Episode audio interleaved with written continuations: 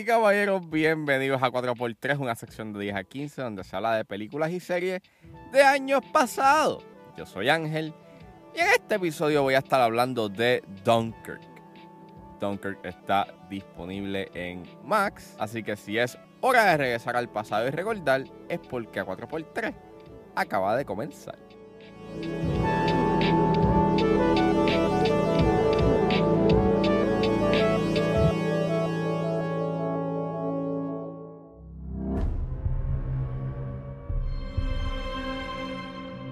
Has happened is a colossal military disaster.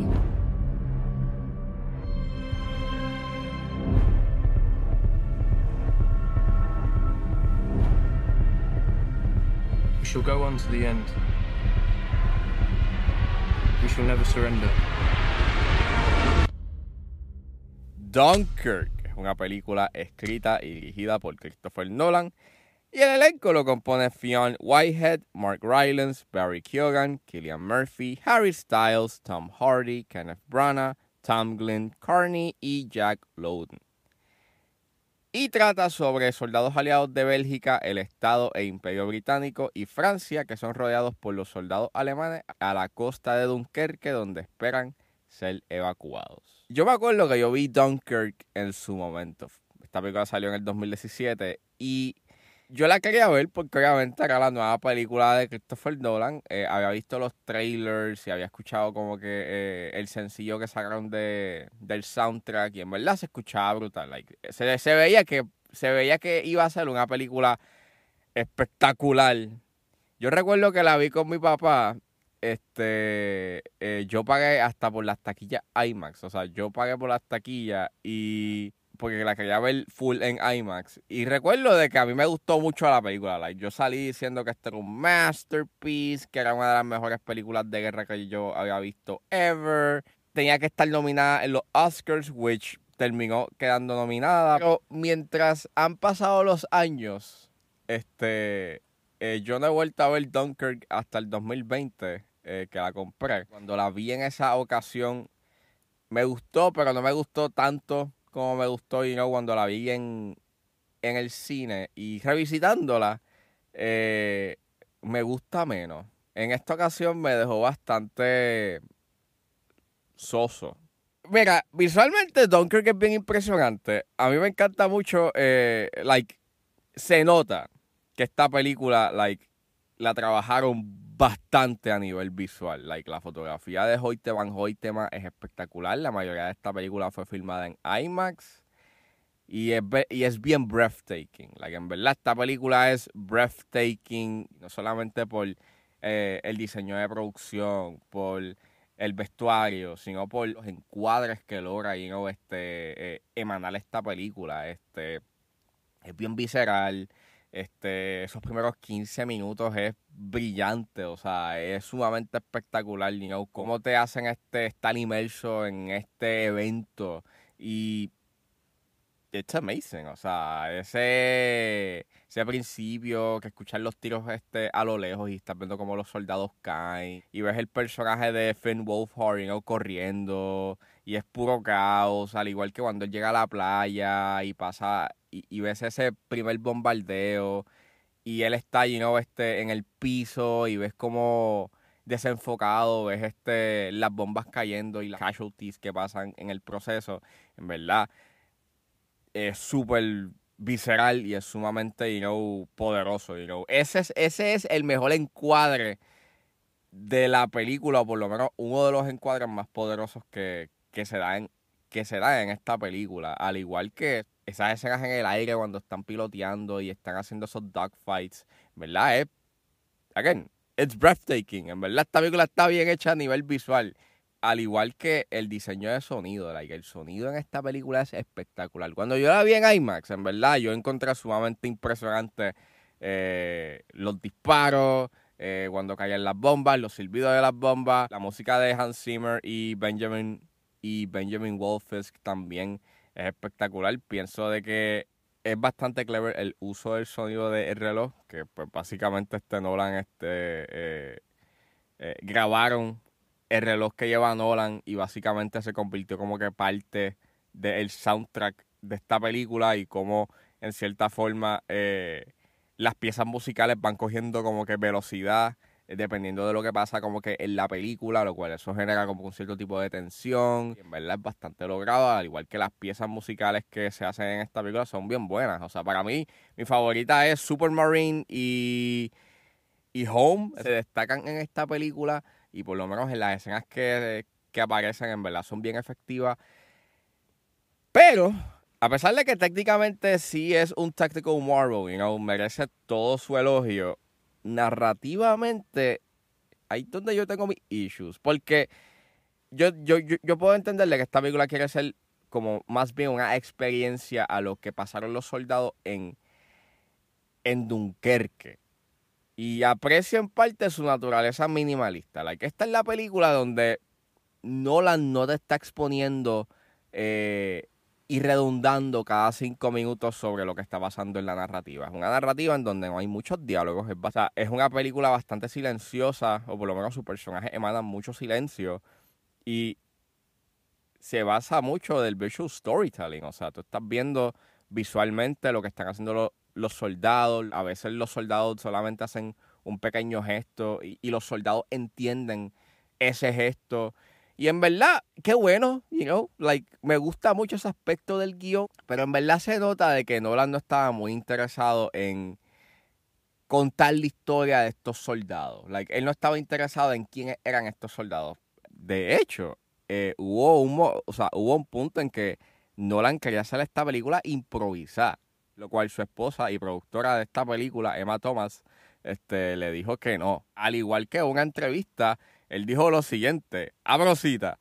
La empatía por los personajes no tiene nada que ver con su historia. No quería irme por una tangente de diálogo para contar la historia de mis personajes. El problema no es quiénes son, quiénes pretenden ser o de dónde vienen. La única pregunta que estaba interesado era en la era en la de si iban a sobrevivir.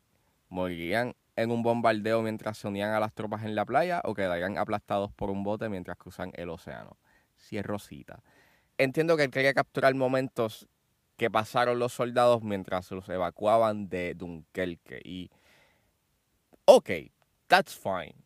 El problema está en que como no hay tanta caracterización, llega a un límite, tú llegas a tu límite que tú puedes hacer, you con estos personajes. Y poco a poco se, se torna un tanto frustrante el que tú no sepas mucho más de ellos. Y entonces es una película que tiene el, mismo problema que yo dije con The Dark Knight Rises. O sea, los personajes, está bien, fine. Los personajes, al no tener tanta caracterización, dependen mucho de quienes los interpretan.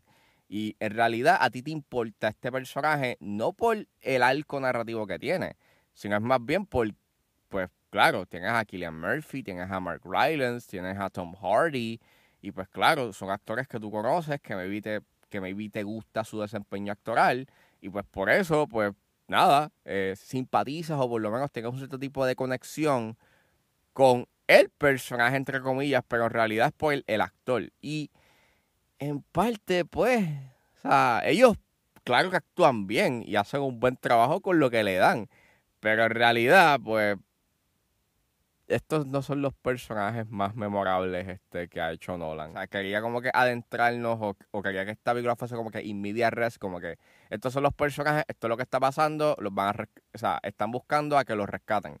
Y es como que, ok, cool.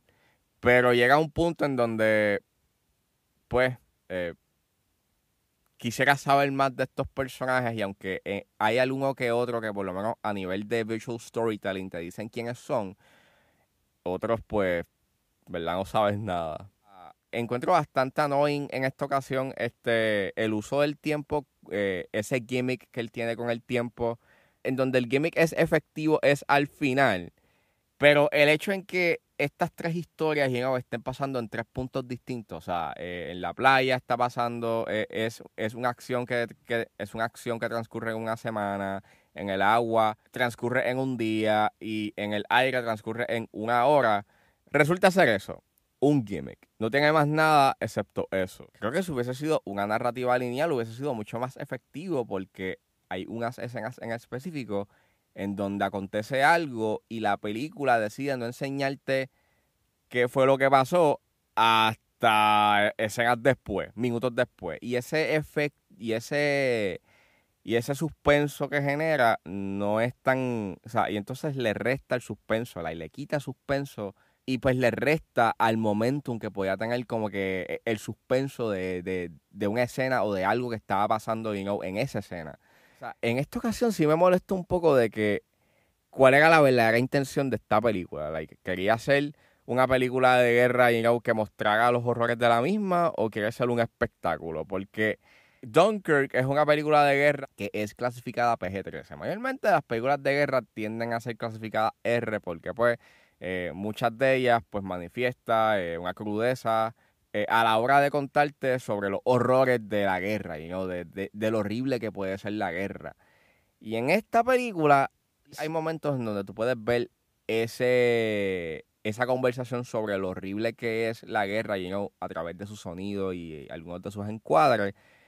Pero me está bien extraño de que es una mirada bastante sanitizada sobre la guerra. Y digo, no es que tiene que llegar a ser mega violenta, o sea, para poder manifestar el caos y el horror que se da en una guerra, pero es un tanto extraño la ausencia de las verdaderas consecuencias que se dan en una guerra y es bastante y es bien weird. Fuera de ello, Dunkirk es una película que sorpresivamente me decepcionó en esta ocasión.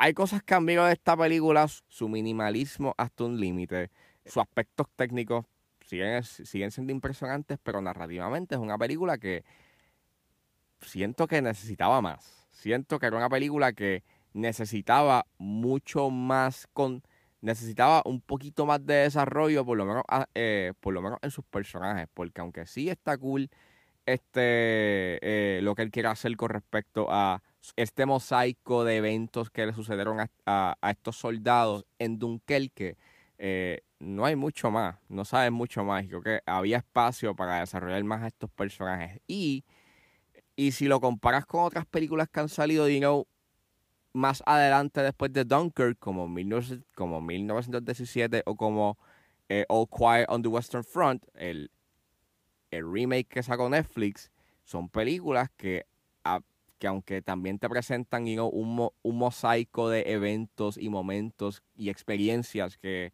eh, acontecieron estos soldados este, específicamente en la, en la, Primera Guerra Mundial, por lo menos tratan de darle desarrollo a estos personajes. O sea, deciden desarrollar sus personajes. Si ves lo que se hace en Dunkirk, pues en verdad, termina siendo bastante cuestionable esa decisión de no darles un cierto tipo de desarrollo a sus personajes.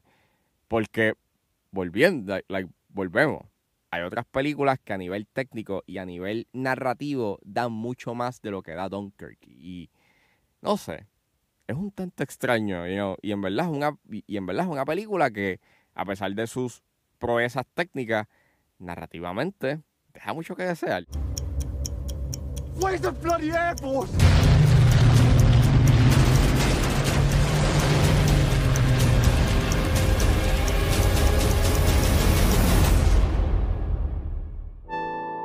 Bueno, eso fue todo en este episodio de A4x3. Espero que les haya gustado. Suscríbanse a mis redes sociales. Estoy en Facebook, Twitter e Instagram, juangeles.pr. Recuerden suscribirse a mi Patreon con un solo dólar. Pueden suscribirse a la plataforma y escuchar antes de ser estrenados los episodios de 10 a 15 y a 4x3. Me pueden buscar en la plataforma como Ángel Serrano o simplemente escriban patreon.com slash 10 a 15. Si están en la disposición de ayudar a la calidad de este podcast, pueden donarme desde 99 centavos hasta 9.99 a través de Anchor Support de manera mensual. Pero si están en busca de hacer una donación de una sola vez, pueden donarme a través de PayPal como Ángeles PR. También me pueden ayudar con sencillamente compartiendo los episodios en las redes sociales. No importa la ayuda que ustedes decidan hacer, yo voy a estar inmensamente agradecido. Los links a todas estas opciones están disponibles en la descripción de este episodio. Me pueden buscar en su proveedor de podcast favorito como 10 a 15 con Ángel Serrano. Gracias por escucharme. Recuerden suscribirse y nos vemos en la próxima.